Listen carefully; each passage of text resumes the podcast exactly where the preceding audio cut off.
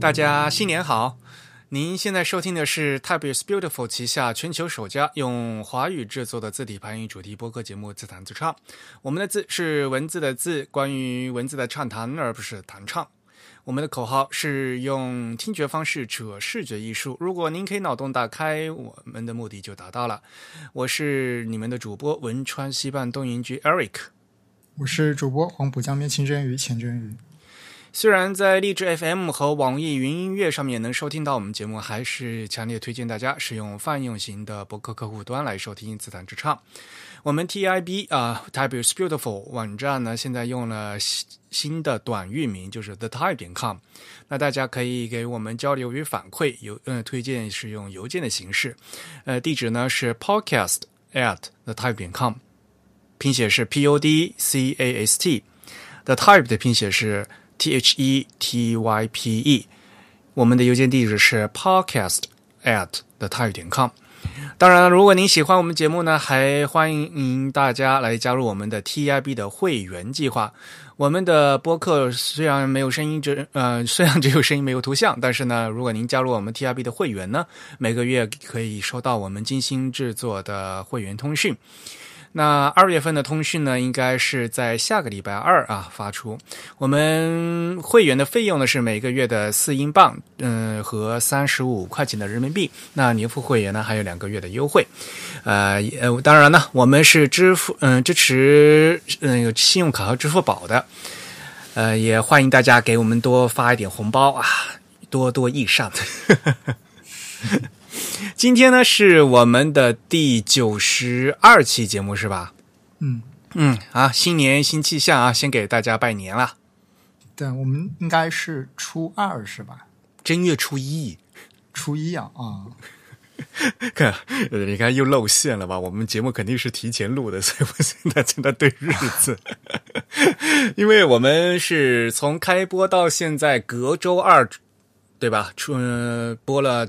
这么多年的话，从来都没有落过，所以呢，这次呢刚好对上正月初1呢，我们还是正月初1上线吧。当然，我们录当然不是，肯定是提前录的。新年新气象，应该说什么？诸事顺利，对吧？应该也祝大家猪年。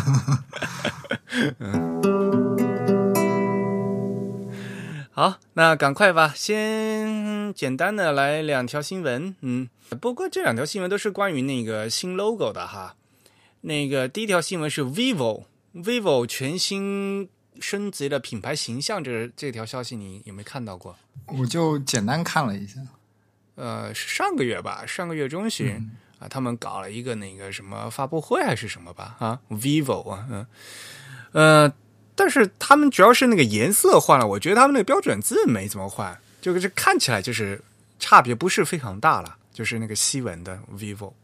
其实都有一些变化，可能中文汉字的变化更明显一点。对，他们的那个 logo type 的变化不那么明显。对， logo type 不是很明显，但是呢，他们这次用了这个新的标准字是那个裘英老师设计的呢。哦。所以是找方正来定制的时候，反正他只是说是那个裘英老师设计的。裘英先生他原来是那个嘛硬笔书法，他以前出了好多本那个钢笔字帖呢。当然呢，他现在大家也知道嘛，他现在是方正字库的设计总监。那这次呢，他们还顺便做了一套，这叫 Vivo Type 啊。他们那个标准字看起来好胖啊。对，就是一个扁扁的，所以一看嘛，其实他们这次呢，就这个西文就用了2个宽度，一种呢是叫 normal 的，就是所谓的正常的，其实另外一个是叫 extended 延展的，这但是呢，其实就是说实话，就是扁体字嘛，对吧？就是胖胖的那种，就是被水平拉伸的那种，对，那这次呢，好像是另外一个团队嘛，叫 Bo Naneman 是吗？他们做了2种字宽，然后呢6种不同的字重，来确保这个西文字体他们能在这个品牌上面使用。然后中文方面呢，用呢是这套字呢是3款字重。那么就叫 Vivo Type。但是我个人就觉得好像这款标中文字的话，就是这个重心不大稳。它主要还是一个偏重像美术字一样的一个字体。那肯定啊，然后有一些就更就这个，尤其是勾啊，勾的特别不舒服。对我来讲，就是勾的特别翘。对，而且那个暂时好像还看不到整个比较多的这个字体样章，只能看到少数的字。对呀，不知道整体上是个什么感觉。对，这点很重要，就是我们要注重它那个看起来最后排起来的效果怎么样嘛，对吧？不管怎么样，反正现在呢，就是新的这种品牌的话，难得就是以前呢是只有就做一些西文的标准字嘛，就现在呢中文的标准字呢也能做起来，也是非常难得的一件事情了。那当然，至于做起来好看不好看，然后呢用的好不好，这个到时候呢要看他们这个品牌最后展开，我们再来才能看到最终的效果。好，这是一条消息，然后另外一条消息呢，可能就是在已经被炒得沸沸扬扬的了，就是著名的那个时装品牌 Zara， 他们换了一个新 logo。哦天哪，你看了吗？这个我好像还没看。他们有什么新变化吗？因为在上海很经常会看到 Zara 的。对啊 ，Zara， 而且他们这次换那个新 logo 是悄无声息的，就突然换了。但你现在看他们官网，就那个 Zara.com 一看啊，他是定制了一整套字体是吧？他先把 logo 换了啊，是吗？然后呢，就把 Zara 四个字叠在一起了。天哪，就特别丑哦！在那个 Facebook 上面，那个徐汉文也说，哇，这个一看就是这不像是专业字体设计师调过的，好吧？那它这个字体本身跟之前的有大的变化，也不一样，好像这个衬线更夸张了。对，之前是一个那个稍微扁一点的那个嘛，原来那个 logo 的话。这是Zara 45年来第二次换 logo 了。第一次呢是2010年换的，换成就觉得 Zara 就放那四个字，而且那个是因为都是全大写嘛，字间距应该拉的比较开嘛，这是非常传统和正派的做法嘛。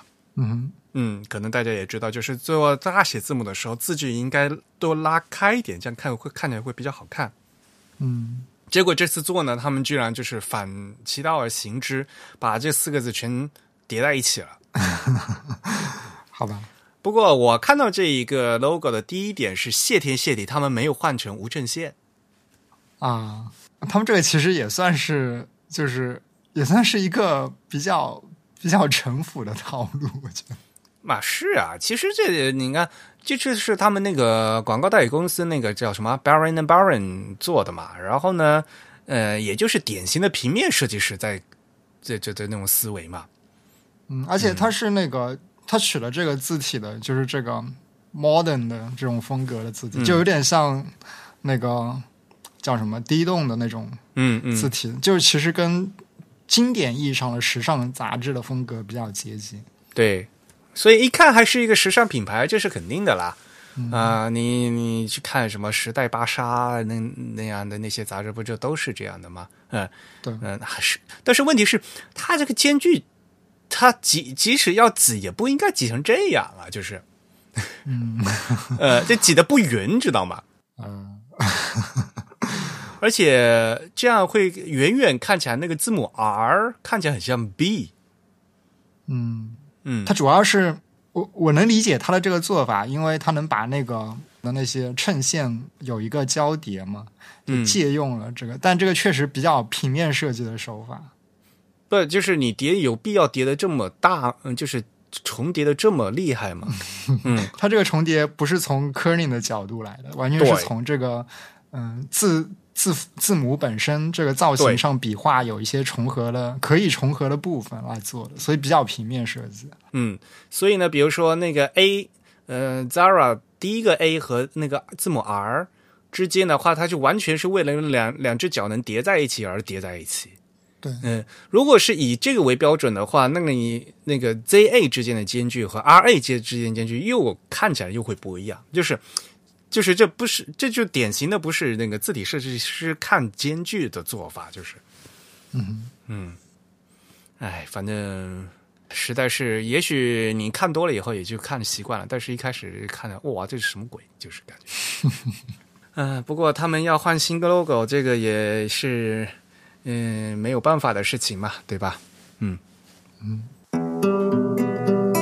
好，那今天的新闻呢，我们就简单的讲到这里了。反正新年嘛，我们要赶快呢进入一个新的主题。那今天的主题呢，是我其实酝酿了很久的一个主题要和大家说，但一直都没有时间说。然后呢，刚好大过年嘛，然后呢就可以跟大家认认真真的来说一下这个事情，那就是我的孔雀计划。那时候到上海去，在 Type School 给他们讲课的时候，他们都辩辩说什么从前呢有 Eric 呢有一个东宁居里面有个叫 Eric 人在养孔雀。什么鬼？好吧，还有这样的说法。可能看我们 TIB 的文章的朋友们陆陆续续的也在看嘛，也知道去年也都应该是前年了，对不对啊，我陆陆续续的在我们 Type is Beautiful 网站上面呢投了开始呢发了一些文章，然后呢每篇都是非常长的长文啊，所谓的长呢是一般来讲一篇都在2-3万字左右，然后呢配大量的插图，然后呢讲一些关于这个中文排版的一些东西，然后呢我每次呢会在这些文章上面都会说，这是我孔雀计划中文字体排印思路的这样的一个系列文章之一啊，我当时呢就一直都这么说，但是呢我一直都没有就是认真的在讲这个到底这个孔雀计划是一个什么计划，然后呢在到底是做什么。嗯，那我们今天就从这些地方开始说起了。嗯，好，那我们是不是应该首先来说一说这个为什么要叫孔雀？啊，这个好多人在问这个问题，我觉得这个东西啊，我如果不说的话还可以卖关子，其实说出来就很没意思。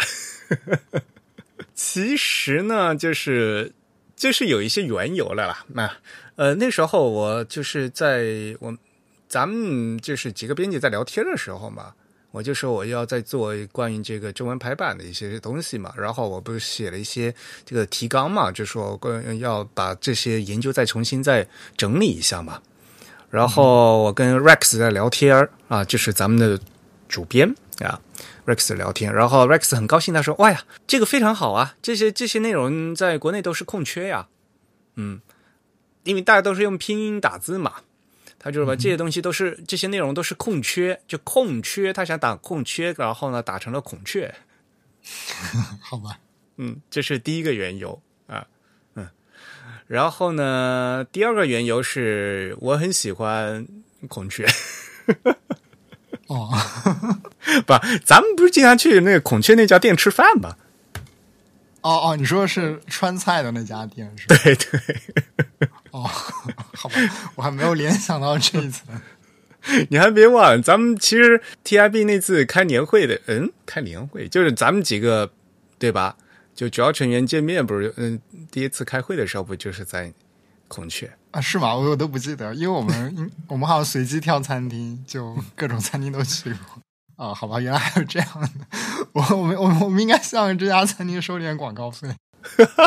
不过人家那家餐厅那个孔雀不是这个孔雀了，人家那个孔雀它的那好像是印度的那个孔雀王朝，嗯，那个孔雀的意思。还有你知道吧？我那时候就是查那个孔雀计划，都是那个什么某。是深圳吗？还是中国某个南方城市引进人才的一个计划，叫孔雀计划，啊、重名了。好吧，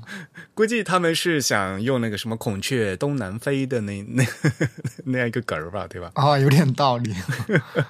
好吧，啊，这是深圳的什么什么项目？对，深圳好像还挺喜欢用各种鸟类动物的。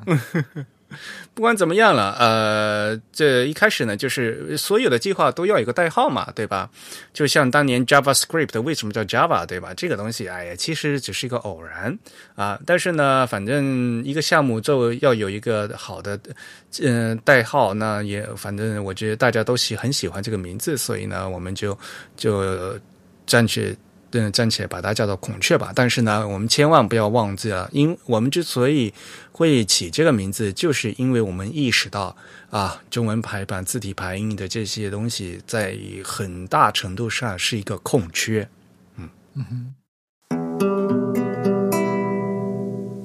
其实除了这个名字之外，后来还有一个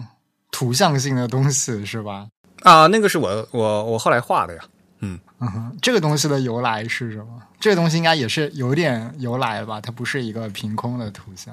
对，所以这个东西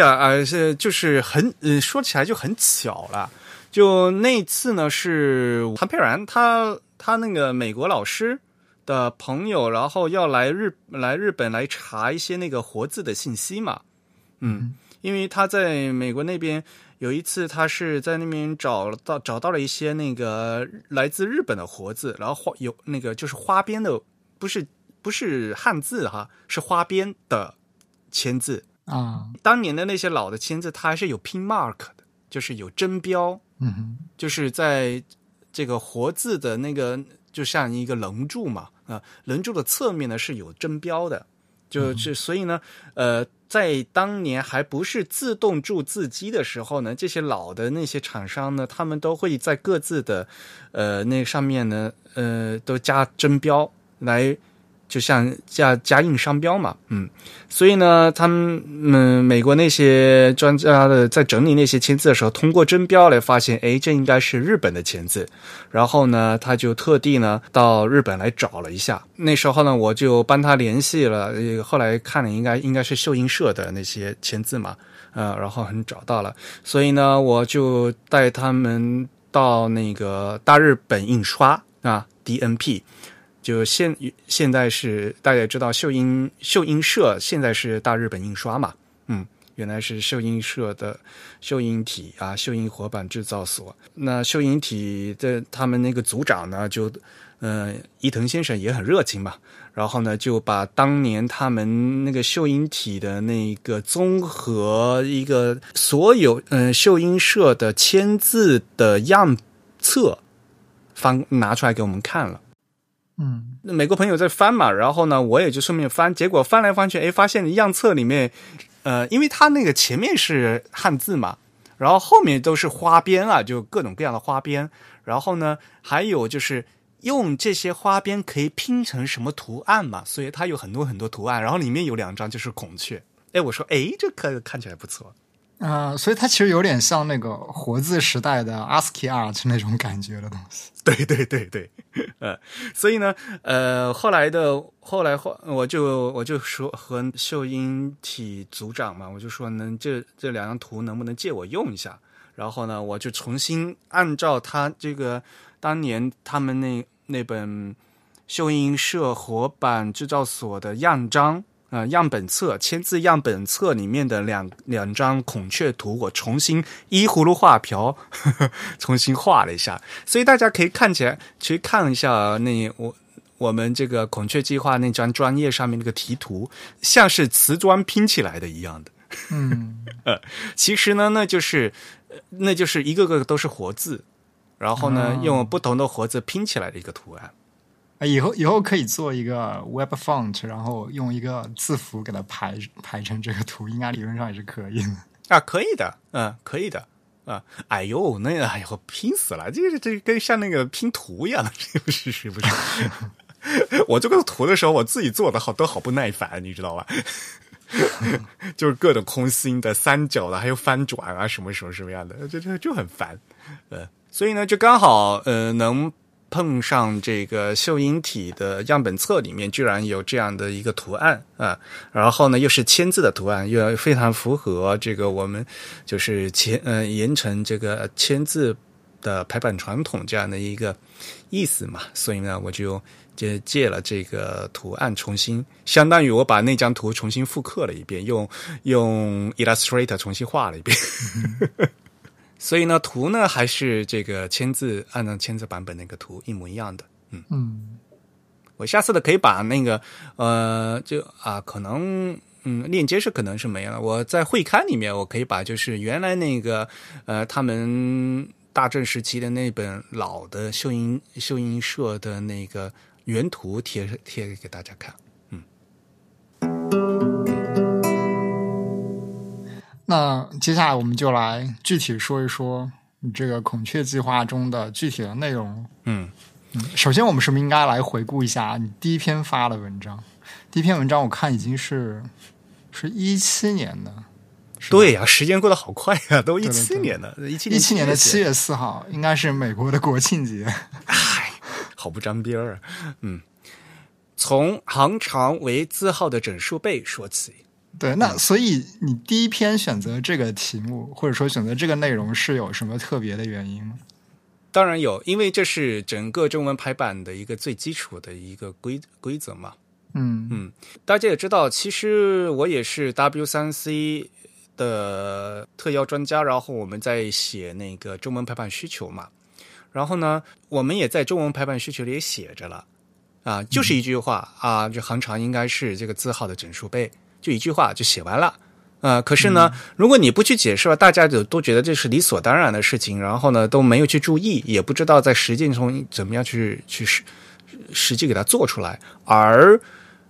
实际上呢，在现在呢，有绝大多数的书刊都已经忽略到这个最基本的原则了，所以这个也是我后来要说的嘛，就是我们现在的中文排版的很多的做法都已经完全西化了，就根本就不是中文排版，是那个真的是按用西文排版的路子在做来排中文，就跟完全是不对。所以呢，其实呢，我在这一篇的那个引言上面我写嘛，也说本文呢是孔雀计划中文字体排印的思路系列的第一篇，这一系列讨论将倡导从中文出发，以中文的思路来讨论中文排版。然后呢，本篇呢就是从中文字体排印最基本的思维方式谈起啊。由于排版是各种因素互相影响的过程，里面难免涉及到其他的诸多问题，然后将在系列文章后续开始讨论，请诸位读者留意本篇的讨论范围。所以呢，那因为那是第一篇嘛啊，因为这个你肯定到后面你要如果是要讲什么标点挤压，要涉及到什么B头尾啊什么东西呢，就非常复杂嘛。就所以呢一开始呢就单单我们就设一个文本框啊，这个文本框的宽度应该怎么做开始。实际上我觉得这也是相当于是在最开始向所有的读者解释了怎样去理解中文排版的这个网格的问题。对，中文是方块字嘛，对，西文不一样，因为西文它是变宽的，所以西文的一行有多长其实无所谓，说实话，但是中文不一样啊，对，它的这个模数的这个比例和中文是完全不一样的，一种基础的，西文的这个比例可能会考虑到字号的这个。跟字号的这个它其实也可以考虑跟字号的倍数关系啊，但是它没有这么精确，它相对来说只会大致的统计一行的平均字符数大概有多少，因为我们知道西文是有一个对照表的，就以前的这个西文的这个排字功它其实是有一个对照表的，就他们有一种很机械的表，因为我们知道那个活字时代这个字其实是注好的，所以你大概是可以平均估算出来，就是 ABCDFG 这样排到 Z 这样的26个字母排成一行大概是多少的长度，然后他们会取一个这个数值来大概的估算一个西文行长的平均值，因为西文不同的字母在一句里面可能字符数量虽然相等，但排出来长度是不一样的，也不一样， 对， 对，所以西文它这只是一个参照值而已，它不是死的东西，对对对，而且它可以调它可以非常细的调，你像比如因为它可以做 hyphenation 嘛，到了行末以外，对吧？ hyphenation 我可以做缩进一点，我可以断，我有很多种断法嘛。如果是一个很长的单词的话，那你想我如果有字母 i l i， 这其实比如 li 这样一个音节的话，我可以调得很细啊啊。但是中文不行啊，中文必须按一个字一个字的调啊，你不可能把行尾的一个汉字剖成一半然后换行，这是绝对不可能的事情，你必须一整个字条。所以呢，你在这算这一行的时候，你这一行必须是整的字数，而不能算比如说我这一行你比如说一行我放25个字或者一行放30个字，你不能一开始就说我一行放 30.578 个字，这什么鬼嘛，对吧？嗯，因为你一开始设的就不对，如果你一开始就设这一行字是一行相当于 30.578 个字的话，那以后你这样本来的你这个字间距啊这些东西你就完全就是不对，然后你又在这个在不对的这个基础上之后，你还要再调什么标点挤压呀，再调其他东西，你就会越调越乱。所以呢，一开始这个行长你是一个设定的一个最基本的东西，所以我在第一篇文章里面，我只是要求你在设定的时候呢，你先要把这个文本框的宽度呢设定清楚，然后你再调啊。至于什么因为我后面还其他的文章我还讲什么断行的问题，对吧？B头尾的问题啊，B头尾你是要的推进去的问题啊，是挤进去的问题啊，是推出去的问题啊，要有优先度啊，要不要搞什么标点悬挂呀，这些各种各样的问题都有，对吧？但是这些问题都是你在一行定了之后的调整。当你这个行都定的不对的话，你整个这个讨论的基础都不存在。嗯，这一点是最重要的啊，所以呢，说一开始定这个行长为字号的整数倍是最基础的基础。所以我们中文在排版的时候，我们管那个天头地角，那个我们叫余白嘛。嗯，我们的白是余出来的，是渗出来的。就说我们那个所谓的就里面的版心，就是有字的那部分，我们叫版心嘛。我们是要先算版心的。因为版心必须是字的整数倍，是要算的，是定好的，然后才是余白啊。西文无所谓的，西文可以先把那个 margin 就四边先定出来，然后里面剩下来的版心，然后再来排多少字，西文可以那样算啊。中文不行。实际上西文也是在那个近现代吧，近现代就是。有一种所谓传说中的那种黄金比例，就是在这个页面上怎样定一个版心，那个版心它恰恰就是从一个固定的纸张尺寸，然后减去四边的这个空白来反推的。然后这种比例可能对于西文来说，他们认为这样计算比例是一个比较方便、比较和谐的方式，但恰恰这种比例计算方式就误导了以这个方块汉字为核心的东方的这个排版方式。因为西文你比如说一行的话，你就是比如说你按黄金比例算也可以啊。你比如说你算出来你这个行长是比如说是35毫米之类的啊，35厘米之类的。这个对于西文来讲没有关系啊。但是对吧，如果你算出来一个什么 34.725 毫米的话，这样对于中文来讲就很难受啊。你这个字号和字数怎么算，对吧？你得这样倒推呀，要不然你算出来就不会整。就完全不会整。所以呢，这个其实是一个非常基本的道理。然后呢，这个基本的道理，其实在现在的出版里面呢，已经大家都几乎没有人在注意这个事情了。像去年。在上海的时候，不是有评那个中国最美的书吗？我相信，虽然大家也说中国最美的书里面也不一定是很好的，但是我也知道，这被至少这评出来的也是相当于也是至少他们的设计是比较精心的，对不对？嗯，但是我去看了里面在这些中国最美的书的排版有至少有80%以上，他们的这个文本框的宽度设置都是不对的。一般来讲，用 InDesign 的做出来的这个书籍排版往往都不对，而如果是像一些老牌的设计书，然后呢，他们呢如果用那个方正的那个，比如说他们用飞腾用这个现在他们不叫飞腾了，新版的都叫什么飞翔啊什么，用方正的软件的话呢，一般做出来都是对的。为什么？因为方正的软件它在画文本框的时候，它的单位是字。嗯，你这个文本框宽度是多少多少个字，所以这肯定是整数呗。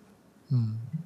而中国人在做这个 InDesign 用 InDesign 的时候呢，绝大多数的中国设计师都不会用那个框架网格，嗯，而用这个西式的就是普通的那个用 margin 的那个就那个方式去做，这样做出来的往往都一般来讲都是不对的。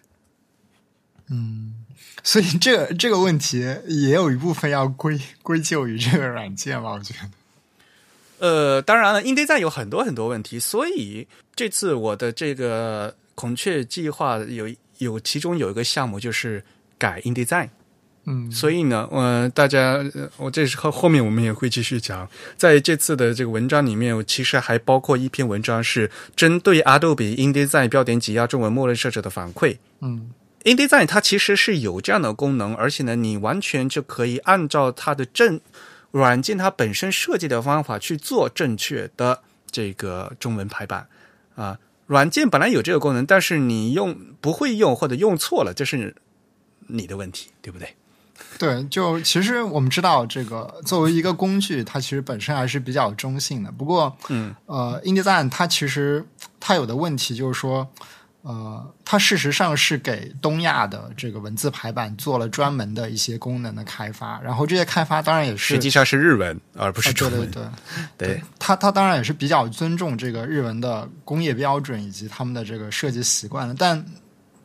但是它在中国地区做这个推广和普及的时候，其实它完全忽略了这一块，它给了很多的。无论我们曾经能在市面上找到的教材，或者是一些日常大家看到的一些技巧的指南里面，对，都完全没有提到这个，而是直接的拿了这个西文排版的一些现成的案例来给你讲解怎么样，就相当于是把西文硬生的换成了中文，就这样一种方式来引导你去熟悉这个软件，所以其实还是给很多人以一个误导。所以其实 InDesign 有3个版本啊，一个西文版。然后一个东亚版其实就是日文版，啊，然后中文版呢，其实是在日文版的那个所有的界面功能菜单翻译成中文，翻译的乱七八糟，而且有时候翻译还是错误的啊。但是那是东亚版，然后呢，还有一个中东版啊，中东版呢是用于排从右向左的，比如说阿拉伯文、希伯来文这样的。对，InDesign 它有且仅有3个版本，嗯。所以这也是软件的问题啊，但是呢，这个软件的问题再退一步来讲呢，就是其实呢，其实 InDesign 你可以完全用符合中文的排版，但是这是你不会用的问题啊。当然，这也是 InDesign 它做的不好的一点，以至于我们现在看到的很多的排版都是西式的排版，而不是中式的排版。但是。有些人说没关系，大家现在都穿西装了嘛，就没有人穿中式服装了嘛，对吧？那也可以，但是呢，有些东西就是你用的还是汉字啊，只要你汉字是方块字的话，你这个汉字它本身肯定是要趋向它的那个网格系统的，所以呢，其实我在这个后面，我其实还有一篇要再讲这个所谓的中国的网格，中文的网格系统是什么。因为大家都觉得好像网格系统是一个特别瑞士现代设计的，就都是那样的感觉的，对不对？但其实中国呢，如果在中文排版的话，其实呢，中文排版就内在它其实是一个很强烈的网格意识啊。这个东西如果走的太过头的话，就像比如说台湾呢，有些朋友他喜欢中文排版，喜欢纵横对齐嘛，不仅横的对齐，竖的也要对齐，对吧？嗯、宁愿标点不必头尾，但是呢也要纵横对齐。嗯，但是那样看起来拍得非常非常整齐，就横的也是齐的，竖的也是齐的，嗯。但是其实大家想一想，我们从小写作文用的作文稿纸不就是那样的吗？汉字它本身方块字就应该那样的。啊，我到后面要会讲一些比较所谓的高度的排版技巧，比如说标点挤压。可是标点挤压这个东西有那么难吗？我们小学语文写作文的时候，老师也会说嘛，写冒号上引号的时候，你就写在一个格子里嘛。语文老师肯定说这个东西的，这其实就是一种标点挤压嘛。这东西没那么难，而且在理论上讲都是理所当然的东西，现在没有在做。嗯，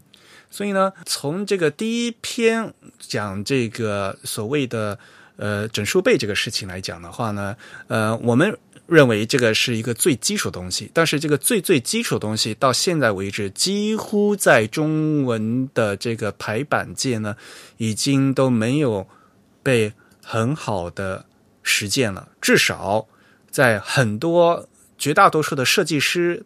的脑海里面是没有这样的一个概念的。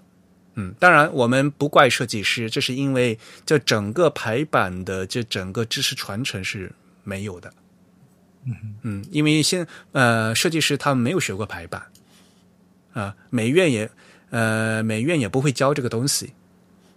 啊，对，我觉得这个还是跟院校的教学方案有关系。这美院他们要是，哎呀，美院他们是要培养的是艺术家，他们怎么会是教这个东西呢？这个都是但还是有一些工匠师傅的东西，就是面向设计专业的嘛。因为现在其实中国的这个现代的美术学院，它也承担了培养设计师的这个教学义务、教学责任吧，应该说。但是实际上，他们在培养这些设计师的时候，可能更多的是在培养一些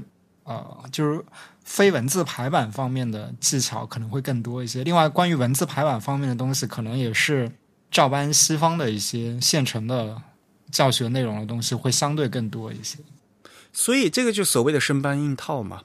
也是我在孔雀计划里的另外一篇叫中西之别里面也提到的嘛。啊，什么是用西式方法来排中文啊？反过来用中式方法来排西文，会排成什么样的鬼啊？为什么在 InDesign 和在 Illustrator 里面会有一个什么叫所谓的书写器的一个东西？嗯啊，你在排西，你明明是一个西文，你用了一个中文书写器，然后你再用它做两端对齐，为什么字就会变得这么难看？嗯，那是因为中文和西文在调整字句和词句上有个根本性的区别，因为中文根本就没有词句嘛。西文是有词句的，就 word spacing， 对吧？因为西文他们是要分词写的，因此呢，在一大篇正文里面呢，如果要调的话，西文要首先是调词句，而不是去调字句。嗯，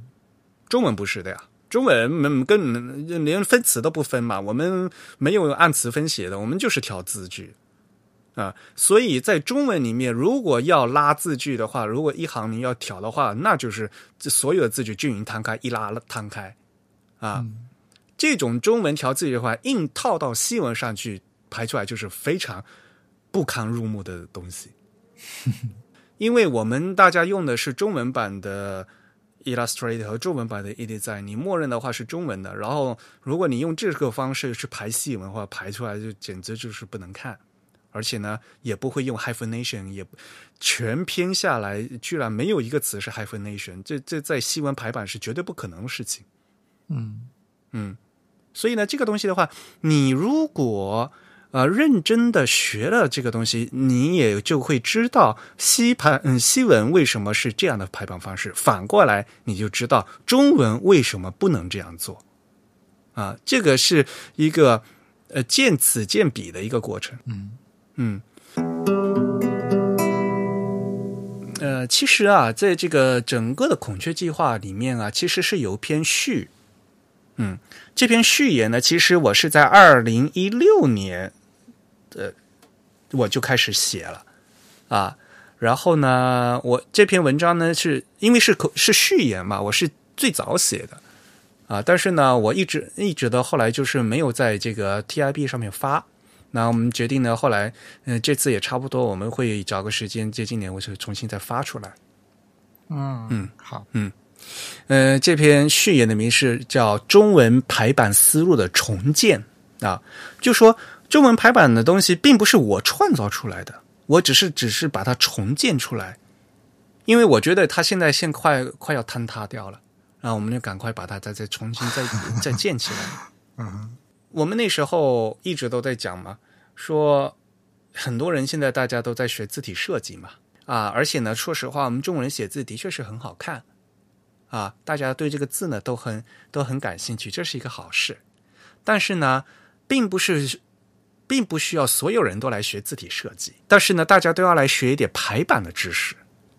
我那时候曾经在微博上还是在朋友圈上我都说过嘛，啊。如果把这个字体行业去类比汽车行业，大家一般人需要的是驾驶的这个技术和交通规则。对于一般人来讲，这个是最重要的，而不是一上来我就想去造汽车。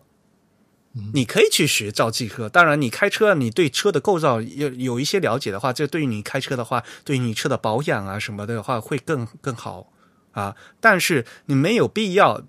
对于一般人来讲呢，更重要的是要学交通规则，要学怎么开车因为我们开车其实对于大部分人来讲，我们目的是达到目的地嘛，对吧？这是目的啊。对，所以这是同样一个道理。对于一般人来讲，我们要学一些排版的规则，然后呢，我们要学一些基础的这个排版的技能。我们不要一上来就是去学造字，因为说实话，你想汉字，汉字设计是个苦差。尤其是做这种印刷字库的话，你想那个，7000多个字，2万多个字，这不是普通人都能做的。说实话，如果你想学很好，因为但里面这里面的其实是一个很大的坑啊。而且呢，如果你知道了一些设计的技巧的话，可能对你以后设计有帮助。但是呢，对于一般来讲，当你要传达、你要表达信息的时候，你要在做一个东西的时候，一些排版知识和排版的技巧才是最最重要的。哪怕是字体设计师他自己最后做出来，自己还是要排出来才有效果嘛，对不对？你造好一个汽车，这个汽车你最后还是要让它上路的，你还是要让它开，还是要遵守交通规则的呀。当然了，偶尔你会做一些概念车，只是放在那个展厅里看一看啊，那是有的啊。但是绝大部分的车还是需要拿出来跑，在路上跑的嘛。而且呢，最关键的是要把人送到目的地嘛。我们的在做排版，在做文字，我们做字体排印，最终的目的是把信息传达给读者嘛，这个才是最终的目的啊。所以啊。曾经有人说什么没有差的字体，只有差的字体排印嘛？字体呢是需要靠字体排印来实现的啊。所以呢，我们很多人呢现在只注重这个字体设计，而不注重排版知识，这是一个非常扭曲的一个状况啊。我一定呢要让大家来提高这个对这个排版的一个意识，甚至呢很多我们专业的。字体设计的那些公司里面的字体设计师，他们自己不会排版，至少他们不在意排版，以至于他们自己做出字了以后，做出来的一个样章，比如说标点都是错的，有些竖排的标点呢，排的都不对。所以其实，我觉得这个还是跟排版的工具的这个现状可能有一定的关系，因为或者说排版这件事情本身被工具化。很多现在正在从事排版这项工作的设计师，他本身甚至他对排版的这件事情的控制力度是非常弱的，他不知道怎么控制，几乎都将排版这件事情交给了他手上的一样现成的比较自动化的工具去完成。我以前不是说嘛，就说整个排版这份工艺啊，就随着那个金属活字这一整代就消失了。以前是有排版师傅的嘛，现在没有排版师傅了。对啊，所以呢，这些所谓的真正的技巧和这些 know how 嘛，就英文不是说 know how 嘛，就这种真正的窍门啊、技巧啊都不在了呀。从字体排印的角度来说，平面设计师的工作不是减轻了，而是加重了。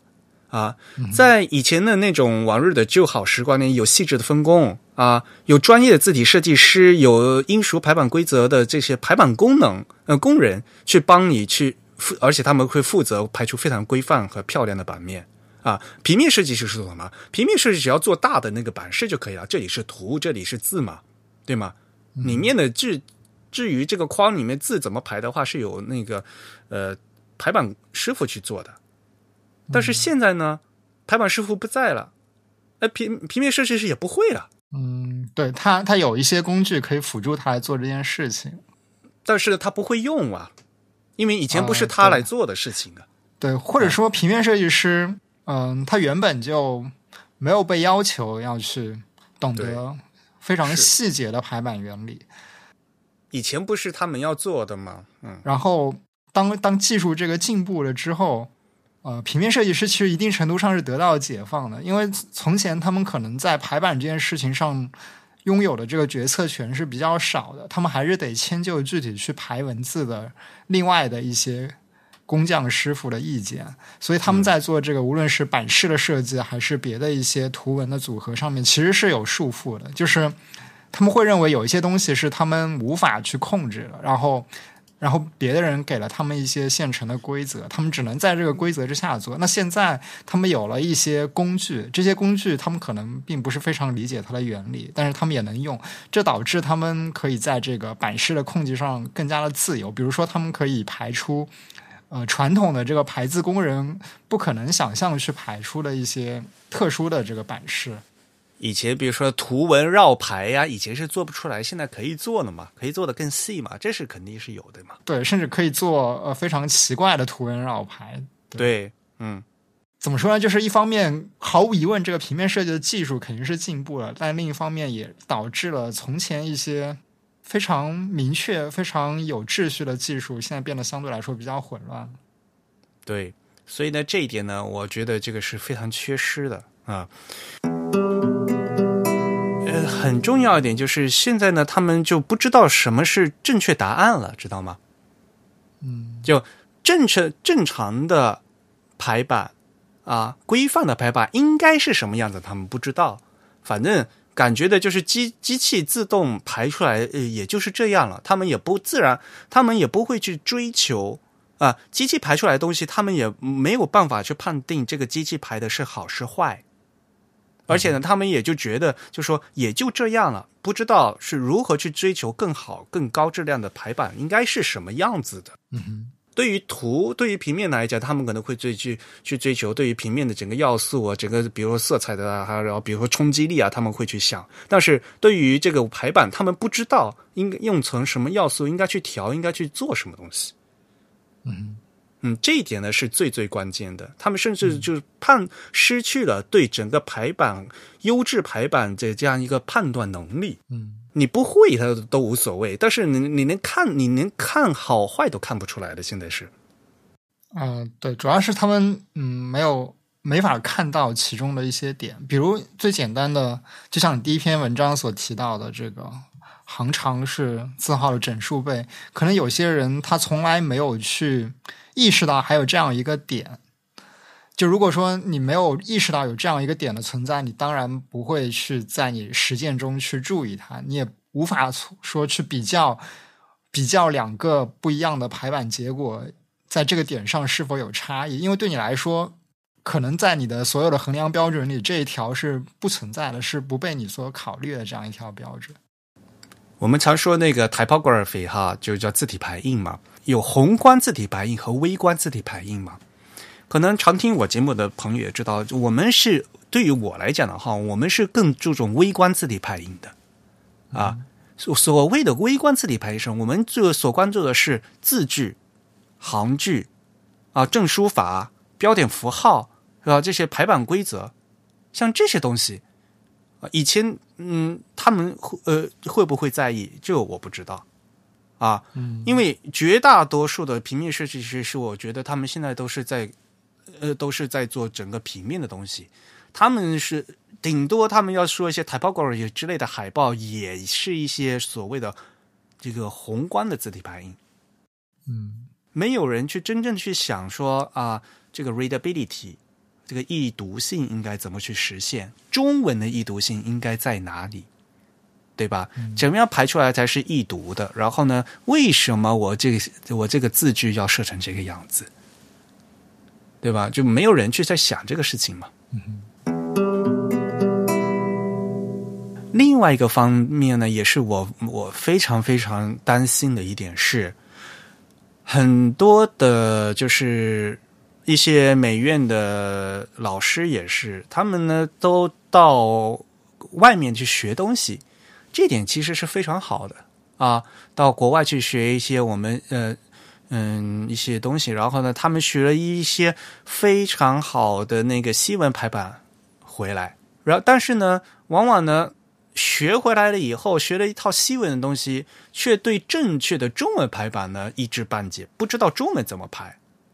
然后呢，还会把一些西文的知识呢，本来就是因为是从刚从外面学来的，自己还用不熟练，然后呢就会生搬硬套的套在中文上，搞得就是传统的正确的中文排版呢，被这个西文搞得不伦不类，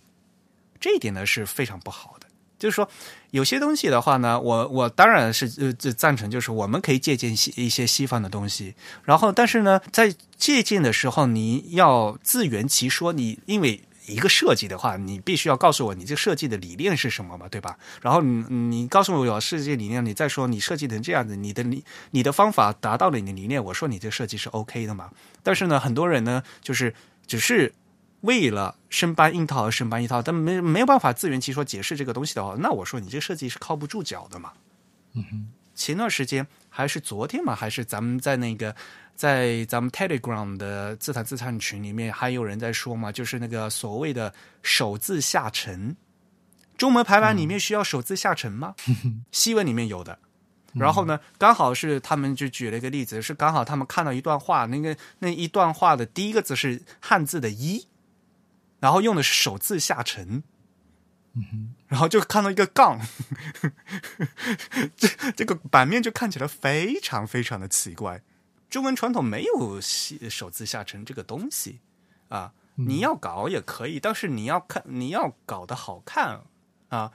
或者不能像刚才那种就会刚好就是一个段落的第一个字又是一，就看起来特别特别奇怪。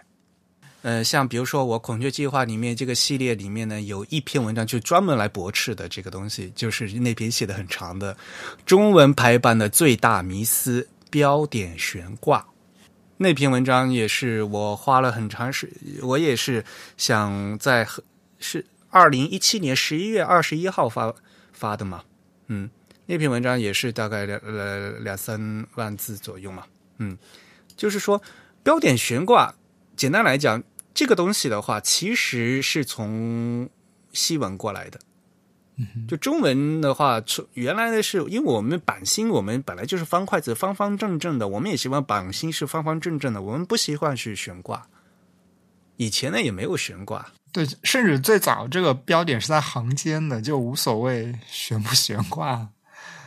对，在竖排的时代，对，你甚至再晚早的话，连标点都没有嘛，对对吧？啊，所以这一点也是我后来也经常说的。我们现在讲的是，我们要针对现代中文来讨论这个问题，因为我们在用的是现代中文啊，不是我们语言不是有现代汉语嘛？我们现在讲的普通话是现代汉语嘛，所以呢，我们研究对象是现代中文。啊，你不要拿那个古文那个来跟我说，或者怎么样，因为在我们现在的中文啊，就是和以之前发生了翻天腹地的变化。我们的字，我们现在用的字是简体字，字不一样。然后呢，我们现在有标点，以前是没有标点的。然后呢，在民国之后呢，我们采用了很多西式的标点进来，但是呢，也有很多中式的标点。一个最常见的就是这个关于蝌蚪引号和直角引号的争论嘛，对吧？然后像比如说书名号，以前的书名号不是下划线的波浪嘛，对吧？但是我们现在书名号是一个大的那个折嘛，对吧？这个其实是法文的引号，或者是甚至是俄文的这个引号过来的，但是现在就已经变成中文的书名号了。我们用排出来的中文，我们现在的中文是白话文呢，以前是文言文嘛，对吧？文言文是不需要断句的，读文言文的人要会有断句，即使没有标点的话，会断句是读文言文的一个基本功，对不对？但是现代中文，你一大篇文章你一个标点都不写，你这什么鬼嘛？对吧？标点是非常重要的，所以呢，我在很多个场合在做讲座的时候也说，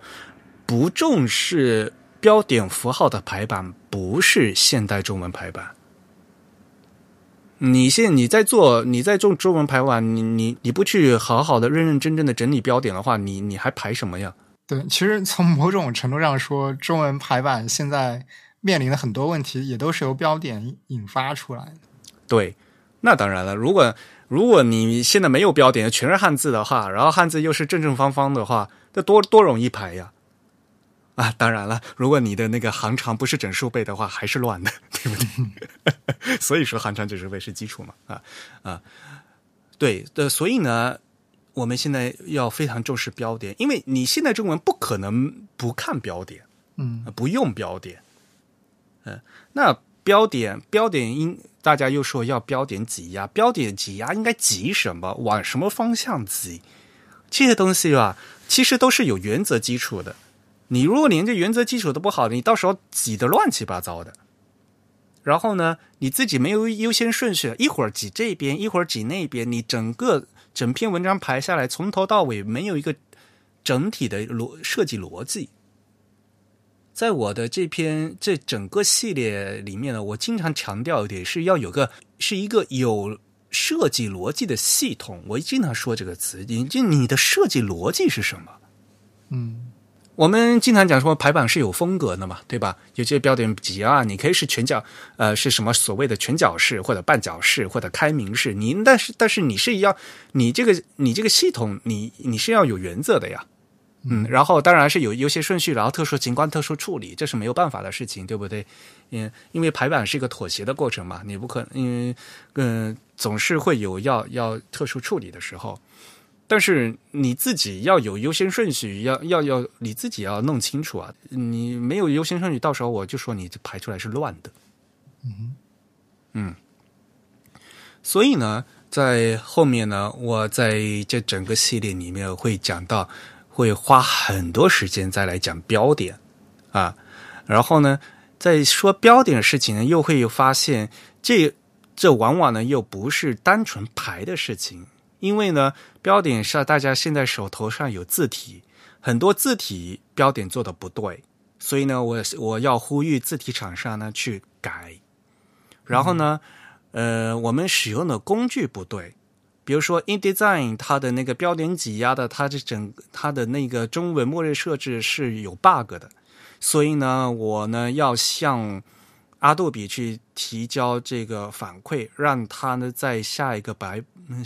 本里面对这个 InDesign 进行改进，因为它这完全是一个 bug 啊，是一个错误的一个实作。然后你再通过正确的，因为用户很苦的呀，用户需要用一个正确的，用一个好用的字体，在一个足够好用的软件，然后才能排出这样个东西。这还是在印刷品上面，对不对？那么在我们电子出版里面，在我们的像比如说浏览器方面，对不对？一个好的、靠谱的中文字体的中文实作啊。然后呢，需要一个靠谱的，比如说文字渲染引擎。大家在浏览网页的时候，那很多时候呢，你是需要靠浏览器来做这个事情的。嗯，那么浏览器它应该去怎么样进行靠谱的这样中文的这个排版呢？反过来呢，我们作为中文，我们要先把中文的排版需求写出来。这样才能让浏览器的厂商呢，按照我们的需求去来实现我们的这些各种各样的功能。因此，我又要去 W3C 呢去参加这个中文排版需求的制定，然后让大家在这数字的世界里面，应用程序和网页里面呢，能对这个中文排版进行很好的一个对应。所以呢，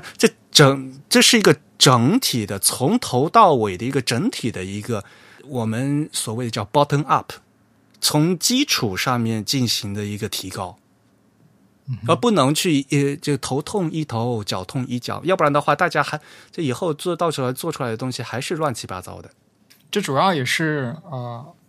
跟现代软件的这个开发流程有关吧，因为其实我们知道，最理想的情况下，排版里面所需要用到的这个字体，以及它所需要用到的这个排版本身的软件工具，这样子的一些无论是数据性的软件，还是一些有功能性的软件，那他们应该是有一个标准的链条在那边的，每一个环节的这个软件开发者，他们都需要遵循一个一致的标准来做。但现实中，大家遵循的这个标准并不是很一致。另外，不同人对这个标准的理解以及他们的这个实施的这个结果都不是非常的统一，所以导致了很多最终使用的时候的一种混乱。你要说到标准的话，其实啊，现在呢，大家都是。因为中文已经走出去了，这也是一个这个全球化的世界嘛。大家想想，其实大家手头上用的这些东西，对吧？你的电脑和电脑操作这些都是老外做的，嗯，对吧？那国产的出版系统和排版软件，对吧？我们能占有自己的一些份额，但是实际上呢，像不用说吧，像 Windows， 无论你是 Windows 还是 Mac， 这都是美国人做的。软件啊，美国人做的系统，对不对？然后呢，现在外国人来关照我们的呀，他们会以软件本地化的一个形式来帮我们做呀。那么我们自己中文用户，我们应该反省我们在做什么嘛，对吧？有些东西你不能去怪那些软件公司啊。嗯，像为什么说我们一直在不能去强迫Adobe InDesign 中文版做的不好，因为。Adobe在中国就是卖的不好，他在中国不赚钱，没人买他东西，他干嘛要？人家是一个商业公司，但是他在中国不赚钱，他干嘛要来做给你做？嗯啊，你不能去求大家都来免费帮你做善事吧，对吧？嗯，然后再退一万步来讲，即使有好心的国外的软件专家来愿意来帮你开发功能。然后他会过来问你中文要什么？我们中国的设计师自己要能提得出需求。我比如说，我现在呢还有一篇文章不是讲的我爱拼音嘛？就有篇文章是讲那个拼音的一些需求嘛。嗯，就其实拼音到现在有很多需求都是乱七八糟的，然后呢都是套用日文的那些所谓的 Ruby， 就是他们那个注音假名的那个实作去做的。嗯，那些东西到底这样好吗？就从来就没有人去细想过。很简单的问题，这个在按日文的 Ruby 他们的注音假名，首先他们的字号是主字的一半，这是他们默认设置。嗯，比如说你因为原来那个在签字里面，你那个是正文是5号字的话，他们那个是7号字，就是刚好就是那个他那个字号的一半嘛。嗯，所以呢，你是 10.5 point 的话，那么那个上面的注音字就是 5.25 point。这个对于日文来讲，那个假名还是 OK 的，但是对于我们汉语拼音这样 OK 吗？你不觉得那个字儿小吗？大家要知道，同样的字号里面，如果在同样字号下面，汉字肯定显得大，西文肯定显得小。而我们的汉语拼音从理论上讲，它其实是西文嘛。嗯，你这样的默认的这样一个字号设计来去显示拼音，对小朋友的眼睛这样 OK 吗？根本就看不见呢。嗯，所以就是这些很多东西，它的基础设置都是有问题的，然后没有人去关注这个事情。嗯嗯，都是一些很基础的内容。其实我们 TIB 一直都在做一些事情嘛，然后呢，我们是在按三步走。第一步呢，我们是翻译一些东西，像前几年的话，我自己也翻译一些小林章的一些书嘛，比如说翻译一些西文字体、西文排版嘛，对吗？我们先翻译出来啊。那是西文的东西，但是后面呢，我们就因为我们自己呢是中国，我们是在做中文项目嘛，对吧？所以呢，我们要挖掘和拯救中文字体的一些排印传统。像我们自己TIB， 像老力他有上海活字计划嘛，对吧？要赶快呢把当年我们这些老一辈，然后签字时代，然后很多就是自己说他们都已经是那个做照牌做玻璃字的嘛，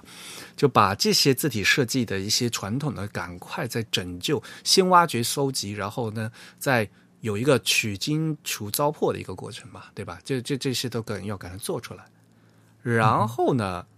就是要为中文排版发声，就是我们要再赶快在一个合适的时候呢，我们要总结一些东西，把一些中文排版的一个基础知识要总结出来，而且呢，再要以一个合适的方式呢，要告诉给更多的人，因为我们有这样的一个责任，不能再说在我们在这一代，就是再让这些这基础都是再消失掉了。嗯嗯，所以呢，我就说我的这个孔雀计划呢，应该来讲呢，是一个比较透彻的，从头到尾的一个过程。嗯，不过现在呢，就是因为大家知道嘛，我每天每个月要更新2期播客，然后还要做会刊，所以呢，很多那些杂事也是乱七八糟的。因此呢，在去年写了几篇文章以后呢，而且这说实话，这每篇都是很大部头的文章，我每次写文章都非常花时间。而且呢，其实比写文章更花时间是画图，你知道吗？那个图很复杂，画正确排版状态的图还相对容易，你要故意找一些排不好的例子反而更难，你知道吗？这也是我那时候在做讲座的时候很苦恼的一点，嗯。嗯，所以呢，做这个事情是很花时间的，但是呢，我还会继续往下做，因此呢，在新的一年，也在猪年里面，我会尽快的把这些东西呢再整理出来。但是呢，之后呢，我可能不会再继续在网上继续发布了，然后呢，我会在可能要集结起来，就跟比如说以书的形式啊，给它整理出来，到时候再出版，这样的话呢，可能对一些学生朋友来讲呢，会更好一些，因为这体系呢会更清楚一些。要不然的话，现在到这个孔雀计划的这个网站上面，就看起来就好像是零零碎碎的一些东西啊。嗯，哎，所以其实现在算上我们即将发布的这篇序言，应该会有12篇文章，对吧？那你会有计划继续在 TIB 上发布几篇吗？还是说接下来就不再发布新的文章到 TIB 上？ TIB 首先有一篇那个不离不弃的破折号破折号类文章，其实还没有发布出来，对，在目录我还没写完，我写了大半年，然后我写了一半我就搁着了，或我就跑去做会刊了，这篇文章都没写完。破折号这篇我肯定会写完啊，然后呢，剩下的我其实还想再发出一篇呢，就是顶多我会。因为标点挤压的那些东西的话，我可能就不会发出来了。到时候，因为那个东西的话，一定要结合这个 InDesign 去写，然后 InDesign 以后版本还会改，就可能要放到后面去。然后我可能会把那个中文网格的一些基本思路的东西，可能这个东西需要在网上再发一下。然后剩下的东西呢，我觉得还是放到那个书里面一个更有体系的东西去整理一下。嗯，但是基本的一些观念的话呢，在这个网上呢，这几篇文章大家看了以后，应该都会有一些最基本的一些认识，比如说行长是字号的整数倍，比如说 B 头尾啊，尤其是 B 头尾的那篇文章里面呢，就很开始的比较深入的在谈你在行内调整的时候需要一些什么东西啊，因为有推进推出啊，推进推出，然后要有优先顺序，然后要排算法这些东西的话，这个是实际你在做这个排版的时候需要考虑的东西。嗯嗯，然后当然了，大家也知道，就所谓的标点挤压是最重要，但是标点挤压很重要，但是也同样的是要排优先顺序的一个过程啊。标点挤压你是挤左边挤右边还是挤中间，对吧？然后呢，以什么样的优先方式对哪些你分成几组，然后怎么样挤啊，要有什么样的效果，这些东西其实你只要把一些这个参数和指标想清楚了以后，然后你这样去开始做的话，就不会脑子一团糊。嗯，这点是最重要的。嗯，那我们也说了这么多，然后最后我们小结一下，我觉得可以这样来小结，就其实你现在已经发到恰遇上将近有10来篇文章了，如果我是一个完全没有看过任何一篇文章的读者，你觉得你会推荐我先看哪一篇？因为你的每篇文章都还比较长，所以我想一个都很长。 对一个新的读者，他可能会有这个阅读障碍，他可能会不敢看下去，所以你会推荐他先看哪一篇？因为有十几篇都很重要，但是从基础的还是要看的啊。嗯，我觉得如果你第一次看的话，还是从那个第一篇，从那个行长字号整数倍开始看啊。然后呢，后面那些其实对于我来讲都是很重要，要不然我就不写了嘛，对吧？但是呢，我觉得很重要一点就是大家可以先看图。嗯嗯，因为有些东西可以在图上体现出来的嘛。对吧？嗯，每篇文章里面我都有至少有30多张图，就是啊，我为什么要放这些图？然后这些图说明什么？然后对于一些比较长的文章的话，我都写了目录，都还一篇文章里面都有目录。嗯啊，像 B 头尾里面一共是8。我分了8节嘛，8节里面还是几个小节里面啊，所以呢，大家从那个目录里面去看，然后再看图的话，就可能就知道啊，这一小节讲的是一个什么样的一些东西。嗯嗯，然后后面一些文章的话，我往往都是分成2部分，一部分讲原理，后面一部分讲实践。实践的往往都是软件的实践啊，软件的实践的话，我一般来讲呢，会从一般的字体啊，就是比如说普通的 Word 呀、Pages 这样的办公软件和专业的，比如说 Illustrator、InDesign， 会怎么弄？然后还一般比如说网页 CSS 里面会有怎么用啊？我一般呢都会按照这个结构去写啊，所以呢。对于可能如果你只是比如说我只关心着网页这方面的东西的话，那可能你就可能中间像 InDesign 一些具体东西你可以跳过不看啊，但是我推荐你还是从头看到尾的话呢，这样的话会比较整个逻辑会比较完整一点。嗯嗯，当然了，就是因为这些文章的话，因为最早一篇，也就是那个行长是整数倍是2017年7月份开始发的嘛，所以呢，到现在我还是很欣慰的，就是因为事情做到这边呢，还是有一些进展的。比如说，我写了一篇，就是我爱拼音嘛，就里面也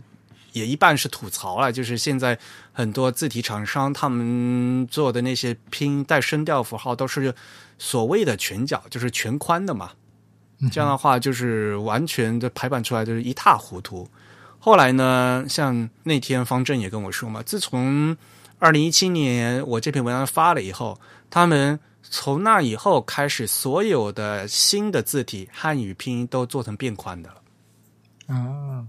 所以呢他们在改进，字体厂商在改进。嗯，像汉仪的，像我们伙伴夜玫瑰，像他们现在做新的这些字体的话，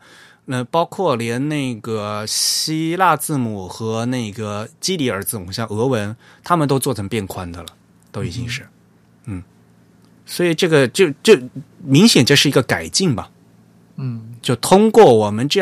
我这样的文章这影响力和呼吁呢，让字体厂商进行改进，嗯。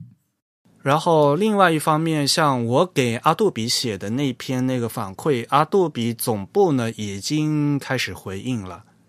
然后呢他们现在正在和这个工程师在商量，然后呢 bug 的那几条 bug 这个 thread 这条线都已经立起来了，以后呢他们会进行一个改进，然后呢打算呢在后面的版本进行更新，所以这是一个非常好的一个消息。我觉得 Adobe InDesign 这个 bug 如果能够修复的话，将会造福很多设计师。嗯，所以呢，这也是作为我们TIB 的成员，作为我们这个孔雀计划的这样的一个影响力，我们能通过我们的发声去改变一些事情。嗯，我觉得这也是非常值得的。也许通过我这些文章发出去以后，很多朋友他们以后再做事的时候，他们就会注意到这个整数倍的问题，因为这个东西非常不是很难，你知道吧？是道理很简单，就只要你一注意去做的话，这个是很轻而易举能做好的东西。对，其实很多很多问题，或者说很多我们可以做改进的地方，之所以很长一段时间没有得到这个改善，往往是因为在做这些事情的人他没有意识到这个地方存在了一个什么态度，有时候就他其实并没有看到这个东西。嗯，所以其实很多时候我们要改进一个东西，首先你只要让他能知道这里有一个什么样的问题存在，如果走出这一步，很可能接下来的改进并不是一些很困难的事情。像比如说我在推出碧头尾那一篇文章里面写到的，就是 Unicode 里面的一个 bug 啊，就是因为蝌蚪引号，因为 Unicode 它规定蝌蚪引号是既要碧头也要碧尾的啊，应该是这个问题比较多出现在网页排版上，是吧？你会发现它断行的这个位置非常的保守，应该说。嗯，它非常的保守，但实际上并不需要这样子啊。这样的话，对于就中文的时候，比如经常会有什么逗号、上引号之类的，这一整大块就必须要作为一个不可分的一个文字串的话，就强行换行，这样经常会在网页上面造成一个很尴尬的空白。嗯啊，然后这些东西的话，其实是一个 bug 了啊，说实话。后来呢，也有我们的，也是我们听众了，也是在苹果工作的员工，他后来呢向 Unicode 已经报告了这个事情啊，可能所以呢这个东西在以后呢也会有所改进。因此我就觉得就是能改进一个东西，是能改一项是一项嘛，对吧？事情在就变得越来越好，这也是我们大家所非常高兴的事情。所以呢，我也希望在猪年就赶快这个孔雀呢能进。更快的成长起来。嗯，也许像在今年我到那个 ATypI 大会上面，可能也会再继续再介绍这个事情，如果我能得到发言的机会的话。啊，你申请了那个 ATypI 的演讲是吧？对啊，他们是要先申请嘛，然后还有审查嘛，对吧？嗯啊，今年应该是在日本的是吧？在东京嘛，就他们那个Jerry 不是说嘛，每年就是他们会收到，就是相当于这个演讲这个3倍量的这个申请啊，所以他们审查也是很烦的一个事情。不过我觉得，其实中文排版方面的这个演讲应该不是很多吧？没有人会讲这个东西啊，我就觉得现在没有人在讲。对对，所以如果他们考虑到这个主题合适，我觉得还是应该有比较大的机会的，因为涉及这个领域的演讲者从过往来看是非常少的，几乎没有。对，不过反正不管怎么样，可能我是也是希望说通过这样一些呼应能让我们更多的朋友来注意来看来重视我们的中文排版啊，当然了，很多人就觉得，那你这一直说别人排版怎么样，你自己排的怎么样呢？所以呢，你大家能来看我自己排的会刊，会刊不，我没说我自己排的我做的会刊有多好，但是呢，会刊是我自己排的，我能解释的清清楚楚，我每行我都能解释清楚为什么这一行的字句是这个样子，我能解释的清楚，我有这样的自信。我也希望说大家在做排版的时候，我随便挑出一行说这行为什么是这个样子，你只要你能解释的清楚，我就觉得你的排版已经做得非常好了。就很多人现在就不知道为什么做出来是这个样子的，而且更可悲的就是当他明明知道这是不好，但是他不知道怎么调啊。但其实能解释清楚就已经很难了，因为它牵涉到你对这个软件工作机制的理解嘛。对呀，甚至如果说这个软件真的有 bug 的话，它其实变成了一个你能不能意识到这个软件哪地方出 bug 了。这其实很多程序员他可能自己都做不到。就是很多程序员他 debug 的时候，他就不知道为什么会出这个 bug。所以其实这已经是一个非常非常高级的这样一个理解了。你怎么说呢？因为软件是一个工具嘛，对不对？那你想想以前是那些师傅的话，工具是吃饭用的呀。比如说你去看楼下修自行车师傅，他自己有多少个工具，有多少扳手，有多少螺丝刀，他自己肯定清楚的，对吧？然后当他看到一个问题的话，他会马上能判断出来，他有那么多个螺丝刀，但是他马上能挑出来一个合适的这个螺丝的螺丝刀，他马上能挑得出来的呀。这才是一个专业人士能干的事情嘛。不是说啊，我就发现那所有人好多人排版就是拿一个那个随便拿了个按钮，一直点，看着哎，看起来好像是也就这样的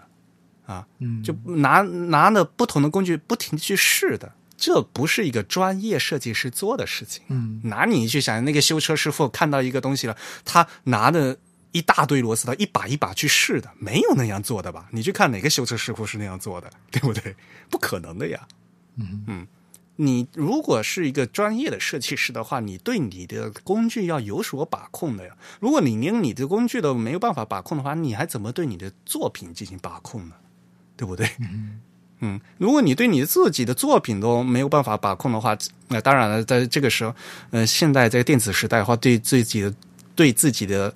作品的最后呈现方式把控是一个很难的事情，但是不能去放弃嘛，就放弃治疗这不是一个事儿吧，对吧？主要也是因为工具越来越复杂。那你也不能说，那我经常跟他们讲的 ，InDesign 其实是一个全手动的那个单反相机呢，所以你会调的时候你能拍出很好的照片，但是全手动的单反相机哦，你稍微一调乱的话，你还拍不出一张连傻瓜机拍出的照片，你还拍不出来呢，就被你挑得乱七八糟的。对，但其实这个时代大家都已经被这个所谓的这种比较智能化的工具给怎么说呢，就是给这样一种工具所带来的便利性所束缚了吧，可能是。没有，他们就觉得好像也就这样也就 OK 了，就不会再去多想了。对，因为这个时代大家更关注一些其他的东西，大家可能不再关注曾经那些比较被人看重的一些工艺层面的细节，因为可能很多创作者他会发现工艺层面的细节会有更多的这个自动化或者是不那么自动的工具来帮你完成，那么他可能会认为自己所应该将自己的这个注意力或者将自己所谓的这个创造性要放到一些别的目前的工具还所不能完成的这个地方去，这个当然也可以理解。但是如果说你所使用的这个工具出了一些什么问题，那这个时候你就可能会得到一些不太理想的结果，而且这个结果也是你所不能掌控的结果，那就会得到一些适得其反的这样一个结果的东西。哎呀，如果你一定要说，哎呀，真的是这个时代大家都重量不重质，